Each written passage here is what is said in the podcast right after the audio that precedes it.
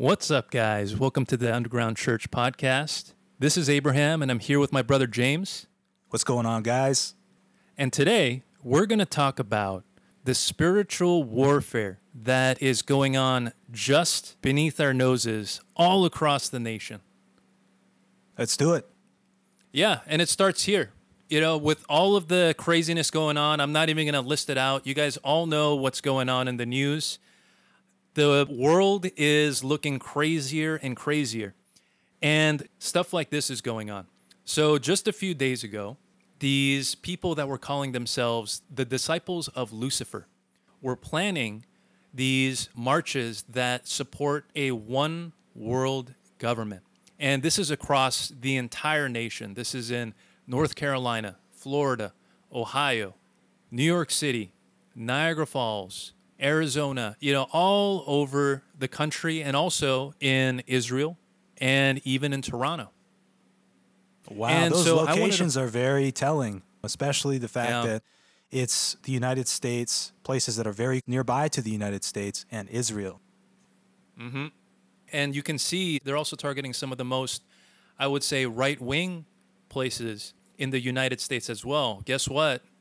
The battles occur where there are ideas that conflict with their satanic Luciferian ideals and their goals. So not only are they going to target the already compromised places, they're going to be targeting the places that have the most Christians, that have the most right wing, freedom loving, conservative American value type of people. So I wanted to point this out because I think a lot of Christians out there, I think that a lot of us are comfortable. And I think we're comfortable inside of our churches, we're comfortable inside of our small groups, inside of the Bible studies that we go to every week, how we hang out with each other or grab a meal, break bread with each other. And generally, in these settings that we've been comfortable with for years and years and years, a lot of us since we were kids. And so we get this myopia, we get this nearsightedness into, okay, this is what Christianity is. Christianity is equals the potlucks. And I'm having a spiritual battle or I'm having a spiritual struggle when I'm just having a difficult problem with some of my friends. And that could be true. I'm, I'm not dogging on that. Or I'm having so much trouble. th- This is very common. I'm having trouble reading the Bible every day, or I'm having trouble understanding the Bible. And it's these issues that I think a lot of Christians typically deal with day in and day out, not understanding that there is a intense, an intense spiritual warfare going on that Paul talks about throughout the New Testament that is out there and that is influencing your cities, communities, the media that you're consuming. And I think it's very important for us get out of our comfortable bubbles, like how our early church ancestors did. Many of them would go out and they would go out to evangelize. They would go out of their comfort zones. And also keep in mind that a lot of these people were being persecuted. And a lot of Christians today are not being actively persecuted. We can have our potlucks, we can have our Bible studies, and no one's going to bother us, right? And what happens is we lose the perspective of just how crazy it is out there. And we just got a glimpse of it the past few weeks and the past few months with the whole pandemic that was going on. And guess what? Luciferians who are planning these nationwide marches, they're literally calling themselves the disciples of Lucifer. I'm quoting the blurb on Facebook, by the way. They're saying, We are the disciples of Lucifer. We are here to fulfill the prophecies of Revelations and start the foundation of forming a one world government. And they're calling on every citizen on earth to stand in support of the creation of a one world government. So really, they're crazy? they're rushing ahead of themselves because nations still exist, right? Mm. Despite the fact that we now know that many in many facets of society support this idea of the one world government, right? Where that used to be considered a conspiracy theory, like a tinfoil hat type of deal, but now we know it's being brought forth into the open, right? And so now it's kind of like a common thing. I mean, I think most people have heard of this, and these guys are kind of just like marching in distinct nations. They're still nations. They still have laws that govern those nations. They're still identified as sovereign nations, right? But they're marching for this one world government thing.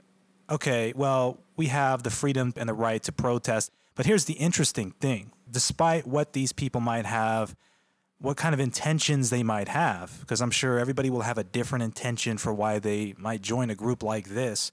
But the point is, here at this channel, we are a Christian podcast and we are oftentimes paying attention and looking at things from a spiritual angle, right?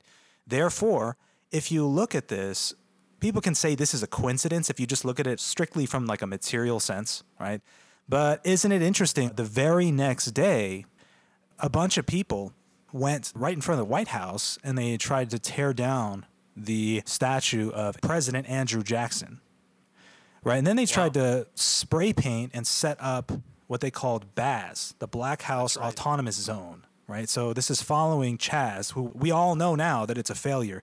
The very mayor that used to be like, oh, it's like a summer block party. It's no big deal. Once there were too many obvious rapings and killings going on in that area, even the mayor had to finally let up and say, like, okay, we're gonna have to shut that down. And but I mean, that's just kind of something interesting, right? It's like, hmm, that's spiritual warfare. That's declaring a spiritual battle over these sovereign nations. Where I don't think it's an accident that the very next day, after this ritual. What what was it? Didn't they do these marches on like the summer solstice? Isn't that like a satanic holiday where they're saying like there's a heightened amount of spiritual power, you know, and it's just like and they per- perform certain rituals and stuff. Uh, there is a tremendous amount of satanic significance, Luciferian significance to the summer solstice. Right, and, and we're not, by they... the way, exactly, Matt. And by the way, we got to point this out: we're not misrepresenting what these people believe. I mean, we're reading the article. This is they call themselves the disciples of Lucifer, right? And they were marching for this one world government, which is obviously in opposition to separate sovereign nations, because it is our opinion here that the current state of the world, there's no need to rush into a one world government because different separate nations are not ready for that yet. We still have third world countries out there that have a long way to go to develop. So to try and unify everything under one world right now why are they rushing and pushing so hard for this? Right? It's kind of it's kind of strange if you just like take a moment to think about it. But yeah, so and there have been members of like the Satanic Church and different because there are different satanic organizations out there and some of them claim that no, they don't worship an actual being. They don't worship like a fallen angel, Satan or Lucifer. They think that it's a concept. It's like an anti-religious concept, right? Well, some of them claim that, and some of them might actually believe that, but there are certainly others that call Lucifer an actual entity, right? For example, like the Theosophical movement, you could read people like Helena Blavatsky, the founder of Theosophy, which is a Luciferian religion. And a lot of people follow those teachings, channeling beings like demons, what's called automatic writing, writing down like instructions by channeling these beings. So it was not just an idea to her. It was not just like a anti-religious concept. She believed in her own religion, right? And so that's just one example of many, but we certainly stand against their beliefs and we don't agree. Especially as Christians, this should be a massive alarm and an awakening to the world of mm. Christendom and all of these sovereign free nations that we got to start praying more, fasting more, getting into the word and letting that cleanse your mind, transform your mind. That way you can look at the world and see what's going on in clarity in the spirit. Because it's kind of obvious when you look at it from the spiritual angle, but we live in a nation where they've downplayed the spiritual for so long, even though this is a major part of human history. Only in recent times, there's been an overemphasis on just what's observably, materially apparent right in front of your face. Empirical data is the only thing that we're ever going to look at, right? And so it's become a really rigid way and a limited way to look at the world. For example, if somebody was non religious, non spiritual, right, and just purely trying to come at this from a scientific angle, they would just say like, "Oh, come on!" Like, okay, I guess it happened the next day that they went right in front of the the White House, the leader of our nation, and they tried to tear down the statue of a president, a former president, and set up, you know, Baz, their little autonomous zone there, the very next day after this satanic ritual took place. So, I mean, to somebody who's spiritually minded, it's kind of obvious, right? We're just like, uh, come on, guys. But obviously, because the way that society has been trained recently, right? You have to exclude that kind of thinking, like the obvious, your intuition is screaming at you, common sense, the obvious. You have to exclude that and just pigeonhole yourself, limit yourself by rigid, we don't know anything outside of empirical data. Well, there's a spiritual realm. so just wanted to make that point. But yeah, Abraham, what do you think, man, about all of this? I mean, I think at this point, this is, if anybody does even just a little bit of research, you'll find out that this is not just an isolated thing. We're 22 marches that happened around mostly in the United States, Israel, and in Toronto. This is just them being just a little bit more open about it. And that should be a sign for Christians because, for example, if there's one Christian that is outspoken about his or her beliefs, how many Christians are there behind him or her that go to that same church that are not being outspoken? So if there are certain people that are being this outspoken about these beliefs, how many people are practicing in the privacy of their own homes and doing these rituals in the privacy of their own homes? And this is something that now I think maybe decades ago, 50 years ago, or something like that, people would just be like, no way, no way this is going on. But now, with the media and all the symbolism and all the events that we see and all the imagery that we see, I think we can very clearly state that there is something going on. And like James said, this is spiritual in nature. This is illogical. It's not just, you know, it's not like the atheists where they just strictly believe in a concept religiously. You know, this is not just a concept. This is a series of rituals, it's symbolism and all that kind of stuff that should be telling us there is something going on. There is a movement of Luciferians going on, and it is highly public. And I can't express how surprised I am when I speak to someone about something like this, even just very lightly about, you know, hey, there's some symbolism going on in Hollywood. And I think it's important for us as Christians to keep in mind what type of media that we consume, what type of people that we might congregate with. And the response typically is either going to be, you know, a scoff. It's like, ah, you know, whatever. It's just a movie, man. It's just a movie. It's just a Hollywood movie. Personally, I think that is not the right mindset, especially as a truth seeking Christian. And especially if you're calling yourself a Christian. Right, man. And um, you know what's funny, right, is that oftentimes the existence of darkness just makes the light look even brighter and more obvious where it is in the room, right? So, right now, people can show their friends and say, look, you know, these Luciferians who are calling themselves the disciples of Lucifer are pushing, literally, they're marching all over the world now for a one world government. Both of these things, the, the whole Luciferian thing, right, and the one world government, the NWO thing, those things used to be considered really conspiracy theory, tinfoil hatty to talk about, right? But now, I mean, they're making themselves known. And by the way, what they're doing right now is actually by their playbook. It's called the externalization of the hierarchy. And so, what they have to do, there had to come a point in time, if you read the writings of some of these people, which, by the way, I don't recommend, okay? I did it in the past when I was uh, just doing a lot of research. And back then, I was not really solid on my Christian faith. This was a long time ago, but I was like researching, trying to find the truth. And ironically, looking into some of these matters when I stumbled across them, that helped to point me to Jesus Christ because I was like, there's a lot of people in various places. Some of them have a lot of power and they're into this religion. And I was wondering, I'm like, why are they practicing such strange things? Like, really, if you have a lot of power and a lot of money, and you got a group of friends, it's like, really, these are the types of things that that you want to do. That doesn't make sense, right? Like, I would be doing totally different things if I had a lot of power and money.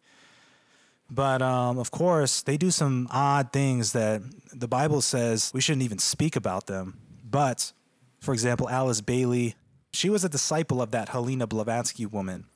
This externalization of the hierarchy was in their playbook where they had to kind of soften and prepare the minds for this by getting everyone to abandon their former religious dogmas, in particular Christianity, right? They start by tearing down the unity, the sanctity of marriage between a man and a woman, right? Because that's how a healthy person grows up and becomes a healthy member of society is whether they're a boy or a girl, they look up to their parents, their mom or their dad, and they learn what it means to be a man or a woman and how to lead from that gender. Oh, it's crazy. You know, I just said that word and it's just like the way uh, the context I'm using it, not even 10 years ago would have been completely normal, right? But now it's just like, oh, yeah. oh my gosh, guys. You know, it's like this that's how you can tell this is a spiritual battle. It's not based on logic or purely science. If it was all scientific and all the leaders are leading and taking advice from the experts in science, that's not what they're doing. This is a religious battle right? This is a people need to wake up and re- it's a spiritual, it's a religious battle. It's not about science at these levels that we're talking about. Is it science that slowly we're getting TED Talks and various different news articles that are beginning to normalize pedophilia? You know, that are saying that it's the pedophiles that are the victims, or that, oh, maybe pedophilia is okay. Like these are children that have not even hit puberty. And a lot of the ones that we see are in very, very high levels of influence. And they are not unintelligent. They are not dumb. They know that something like this, a warfare like this, takes time, it takes deliberation, and it's slow and steady. They knew that 10 years ago, if they had that TED talk trying to have people sympathize for, for pedophiles, they knew that wasn't going to fly. But just a couple years, boom, it flies. They knew. Now they've weaponized, like James was implying, they've weaponized the word gender even. Slowly boiled the frog, and then they got it to a place where everybody is passively compliant, even when they're getting censored. And now they can full on, they can really up the ante now and just go to extremes because they're just censoring everybody who disagrees with them. Which it, which basically that calls into into question anything that these these people are believing or supporting because if it was really something powerful or true that would benefit all of society that they're pushing for, you wouldn't have to censor and control and force it on people out of fear, right? Mm. That's the thing, right? It just doesn't make any sense. The fact that they had to slowly boil us all like a frog, and now that we're passive and chilling and compliant enough, now they can really take it to the extreme and they just censor everybody and they control us and they, you know, it's fear. A lot of people don't want to speak out because they can get fired from their jobs. I mean, if you're pushing anything that is right, right, you wouldn't have to do that. You would not have to exercise such an unnaturally strong hand, put all our people in power into into social media and just ban everybody and shadow ban them. And it's like, what? If you're pushing something that obviously rings true in the core of every human being, you wouldn't have to do that. If you're really pushing the powerful whatever the new age wants to call it, right? This is the essence. We found it, guys. Enlightenments. We're all coming under this one world government, utopia. We've tapped into the secrets of the universe, or whatever they want to believe, right? Guess what, guys? You wouldn't have to force it like this, and you would not have to exercise that ridiculously uh, shady hand to shove down everybody who doesn't just comply. The reason they're doing that, like Abraham just brought up, is because they're pushing such crazy things that obviously don't ring true in the core of any normal human being, right? And if you're one of these people that have been going to church for a lot of you for 10, 20, 30 years, and you hear this, if your immediate reaction is, "Oh, if I if I talk about this at my church or at my potluck, it's just to it's to ruin the mood." That means you are living in fear if that was your response, that means that, hey, I'm, I'm keeping it real. That means you're seeking the approval of whoever in your mind you think that you should seek approval from in the church. And who knows what the response is going to be. And I would like to challenge you guys, if you are one of those type of Christians, to bring it up because the spiritual war is real and the war isn't fought. Is I mean, sometimes it's fought in potlucks, but I would say that the war is going to be fought in the hearts and minds of people. And it's going to be fought in the relationships you build with non-Christians and even relationships getting stronger between Christians where you're literally you're applying that verse in Proverbs, iron sharpeneth iron. And I know that's what James and I do all the time. Well, we challenge each other all the time. Not just because we're men, but because we're Christians and we know that we are in the middle of a complex and dangerous battle of souls, a battle for souls. And we know that we have to keep each other sharp. We know that the stronger that we get, the more powerful we are in the Holy Spirit, and the more God might be able to use us at those critical moments, those periods where, boom, it's time for you to preach the gospel, to share the gospel to someone. Or, boom, this is a, a pivotal moment with you and a family member that you've been praying about for all this time. And instead of going to just a Bible study and you know just drinking in stuff and not questioning or not just actively seeking the truth yourself or actually wrestling with trying to understand what's in the bible. Are you going to be ready at these pivotal moments? Are you going to be prayed up? Are you going to have access to the knowledge of the bible that's going to give your words authority? That's a genuine concern that i have with so many of these churches that i have visited well, not during the lockdown, but before. And it's a pattern that I've seen over and over again of even just a little tiny nugget of truth is responded with revulsion and of fear, a, a revulsion born of fear or of feeling uncomfortable because they're being challenged with something new.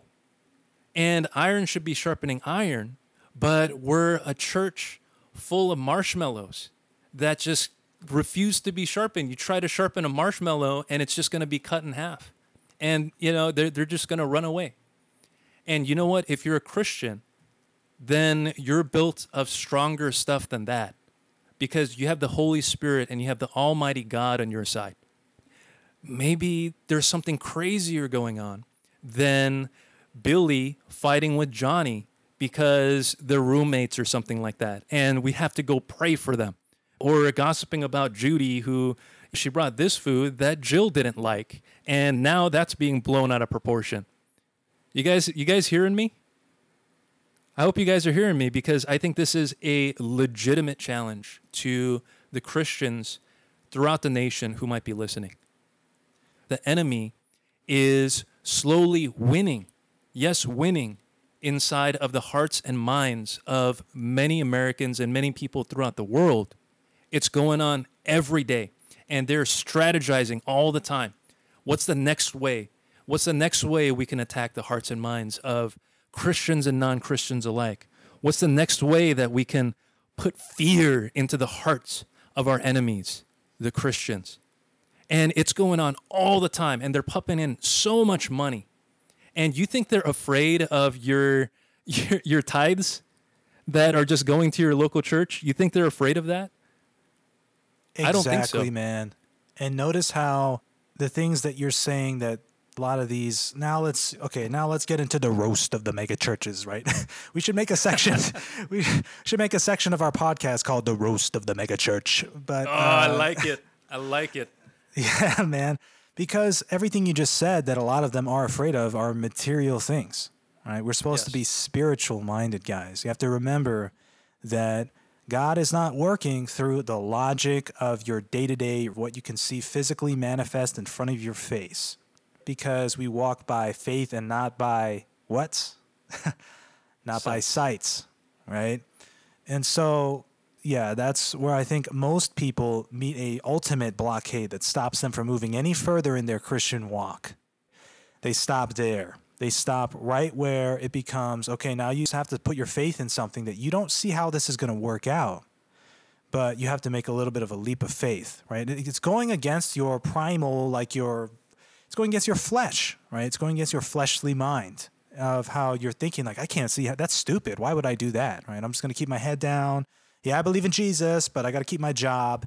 And if you're always, if every Christian out there is thinking like that, well, look at the results, guys. Look at the fruits of that weak sauce, passive, scaredy cat thinking. And uh, you got to remember that you got the God of the entire universe behind you. And it's time for us to step out and use our voices a little bit more. Why should we be ashamed as Christians to be more open about our speech? No, really, why should we be ashamed? The things, the values that we have, right? You look throughout the history of Christendom, they've brought about healthy families with a solid foundation for individuals and nations. Right? So why should we be ashamed to speak up? Oh, they're threatened to cancel your job. Who knows, man? If plenty of you guys start standing up at the office, maybe they'll all be afraid to fire that one person because everybody else is starting to speak out every time they try to pull a maneuver like that. But the megachurch side, it's like they are preventing their people from growing because they never want to be harsh on their people. I think they need to do the exact opposite, man. Hey, this is just my opinions. This is a podcast, right? What do I know? I'm just a disciple of Christ here too, right? But hey, I'm one who's not afraid to talk, and neither is Abraham. so obviously, if there's anybody listening to us from this megachurch system, right? It's like you guys got to be a little tougher on your members. That's just that's just should be obvious to everyone right now, right? Don't worry about people walking out the door. It's time to get tough and it's time to start calling things out like what we're doing right here, right? People see this, a lot of Christians see this and they they don't talk about it at church, right? Oh, oh, that's crazy. Just pray, guys, in your own little private closet over there. Then when you come to church, right?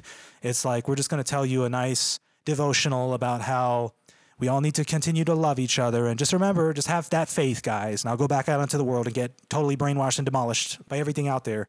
And so the fruits will show. Abraham and I have some ties at one or two mega churches, right? Because we were involved in them when we were a lot younger because of like family connections or whatever, right? And from one of these mega churches, I, re- I remember that uh, after I had went through my own personal journey with Christ and God had trained me up in a certain way, I have a friend that I grew up in that mega church with, and this guy was backsliding. He was really slipping, right? And so, but the problem is, check this out, right? Because of the culture of that of those churches, nobody was getting on his case, right? People could just like be a member there and just disappear, just leave and go back out into the world. Nobody checks up on them. Nobody grills them. Nobody gets up in their face because those things are, are you now. See, they bought into the brainwashing of the passivity, right? That, oh man, oh, you know, if you're the one who gets up in somebody else's face, now you're the bad guy. It's like, no, why don't you, re- why don't you read the Bible? Like, what did Paul do when Peter was being carried away, right, with the Judaizers? And Paul confronted him to his face right? And that's okay. I'm sure Peter respected that and was like, oh, there's a greater concern here than just how am I coming across, guys? What's my image? Am I coming across like somebody who looks a little bit angry right now? I, I can't do that. So what? So now you sacrifice a soul to the enemy and just, you know, allow him to go drift out into the world because you yourself don't want to be seen like somebody who's going to put your foot down. You want to be seen like the nice guy, right? See, this is why we talk about these topics on our podcast, guys, because we know, because Abraham and myself, more than most people out there, we know we've been in a lot of different kind of churches and different cultures. We I've moved around a lot personally. Abraham has too, but I've moved around a lot all over this country.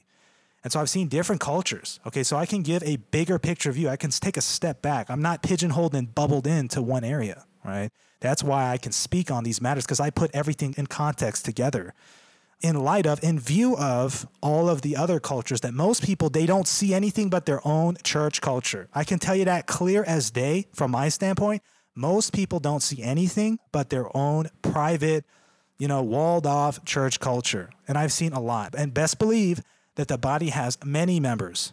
Okay. The body has many members. God is even still using saved Christians. Some of my Baptist friends out there, believe it or not, God still has saved Christians that he uses in some charismatic churches. Now, we don't agree with their doctrines a lot of times, right? Because they don't rightly divide the word. They're not really deep into the word as much as Baptists are. But I've experienced and I have some friends who attend some of these churches and I can tell you it's not as black and white as you think it is. Oh, they're all it's only the Baptists. The Baptists are the only ones who are going to make it into heaven, right? But yeah, so at this mega church, I had this friend and nobody was getting on his case. He drifted and backslided way out there into the world. And I kind of took him under my wing for a while. Uh, multiple fa- multiple failed attempts at trying to do that because he would always just kind of slide back into the world. But eventually, after being patient, there was a point in time where I kind of put my foot down and I just told him to his face, I was like, look, man, if you keep continuing like this, bro, you're going to lose a lot. And uh, you're just a loser, bro. Come on, you got to take resp- You're a man. You're, he's an adult now. It's like you're living like a loser. And unless you do something about it, you're always going to be a loser. Right. And I just stopped talking to him. And most people don't want to be that bad guy. Right. But the idea is, guys, you don't have to be that all the time. Right. What's the setting? What is the situation? Have some social awareness. Right. So, yeah, now what's funny is you fast forward, right? And now the spiritual battle is heating up in our country, obviously, right? And so what happened, guys? A lot of the mega church friends that we have who are under some of these leaders, they're not bad guys, okay? They're not bad guys, but I've seen their style and I'm just like, they're also victims of that same culture, okay? Because a lot of them are not that much older than us, than me and Abraham. And a lot of the people they're leading, they're now, okay, let's just look at the fruits, guys. You shall know them by their fruits. Well, they're completely, it just appears like they're completely inactive, other than, okay, they probably get mad at me if I said that, right? But other than from what people outside of your group can see, I'm not talking about all your friends that you go hold hands and sing songs at church every Sunday, right? I'm talking about people in your community surrounding your church, right? How many of these people are you reaching on a on a weekly basis? And so, what's funny is the friend that I have um, that I was really tough on now that guy is a missionary. Like I just heard about this. Abraham told me about this recently, but apparently now he's a missionary in some dangerous country, right? Yeah. One So, of the I most mean- hostile to Christians, I think. Yeah. So look at the fruits in the end, right? That's why you plant that seed, but you got it's a process, it's a long process. But best believe that the body has many members. There's the side that knows the Bible very well and they just kind of like preach it really loudly, just exactly like it is to the entire world. I get it. You know, this is the Christian podcast that keeps it real. I get it, right? So not to knock everything, because I know they do that too. They try to be patient with their members and everything else. But as I've said this before, right? When you put every single sermon that you do on camera, just out there to the entire world, you're going to get branded in a certain way by people where now the only people who are ever going to watch your videos are going to be everybody who's in the exact same camp and already believes and thinks exactly like you. So what good is that? It doesn't matter if you even have like a million subscribers or something, right? Okay, what is the population of the United States alone? Do you know Abraham? Do you have that information? I think something Isn't it like, like- it's supposed to be at 350 million. Okay, let's just say that's what it is, right? 350 million. Now, let's be gracious with that because there's a lot of people who are too old or too young to be watching YouTube or following channels like Christian channels. And let's just cut it down to like 250 million. That's a huge, being very generous with the numbers, right? Okay, even some of the biggest YouTubers out there, non Christian YouTubers that have like 20 million plus subscribers, right? They're still only reaching a fraction of the population in this one country, right? Because their subscribers are from all over the world. So you got to realize it's like people can get a little bit of a inflated head when they think like, oh man, I've got 500,000 subscribers or something. I mean, now let's just preach it. Everybody's listening. It's like maybe the people who are listening are the 500,000 people in that same exact camp and denomination that you are, right? But if you're really trying to make an impact and reach the lost, then it's going to take more effort. It's going to take more patience. And when you talk about certain topics, right, you can't just dump every all the truth on them all at once. So I know that some of these guys, for their members, because I've talked to some of them, they told me they were like, no, no, like we're patient with our members. We grow them slowly. But then they get on the camera and they want to force the entire world to be at the exact same level, eating steaks along with their members. Good on you guys. Hey, man, we can all get around the table and eat a bunch of steaks. Good on you guys. But I'm, you know, you got to think about things on a bigger picture level because that's very important to keep in view. Don't get too pigeonholed. Don't get too bubbled in, whether you're a mega church or whether you're all the way on the other side. Why? Because something like this happens, Luciferian marches, and both sides are going to have an extreme response. That's why we need to figure out a way to be discerning and wise about which aspects can you learn to get along with other people on to at least try and win them over, plant some seeds so that they'll at least hear it, right? It's not just going to be like they just completely cover their ears and look, this guy's just like, this guy's just smashing his pulpit at me, right? And then on the other side, it's like these mega churches, y'all just need to start grilling your people, man. what, what can we say? What can we say? Y'all need to start digging it because I was so surprised by some of these members when we went and visited some of our old mega church friends or whatever. Dudes, it's like you can't say anything to these people. They've completely bought into the brainwashing coming from this agenda right now, this like censorship, overly uber offended society that we live in right? So you can't tell them anything. They can't, it's like you can't get through anything to help them grow. Why? Because the moment that you kind of break through, one of their leaders comes rushing around the corner and says, Hey, hey, hey, who's this guy? What is he? Is offending your guys' feelings? Oh, your guys' feelings are offended. It's like, uh, oh, we, we were just talking about the Bible. It was, you know, it's like, oh, no, I felt like the way that you were going about it was just, you know, you could have went about it a different way. It's like, no, the reason why I started going about it like that is because – trust me, I can read the social situation, right? Like I said, I've been in many different cultures. The reason why in these mega churches it happens like that is because everybody doesn't have practice speaking their true and honest opinions, right? So because nobody is saying anything honestly, right? They're just kind of using words to fill the space. Oh yeah, guys. Um, yeah, you know, we're gonna have a retreat, and that sounds good. Oh yeah, you know, that it's like they're not really saying any any. You know why? Because they've all been terrified and punished every time they bring something forward that could potentially dig in, cause some growth, right? Maybe it feels like a little bit of a rebuke.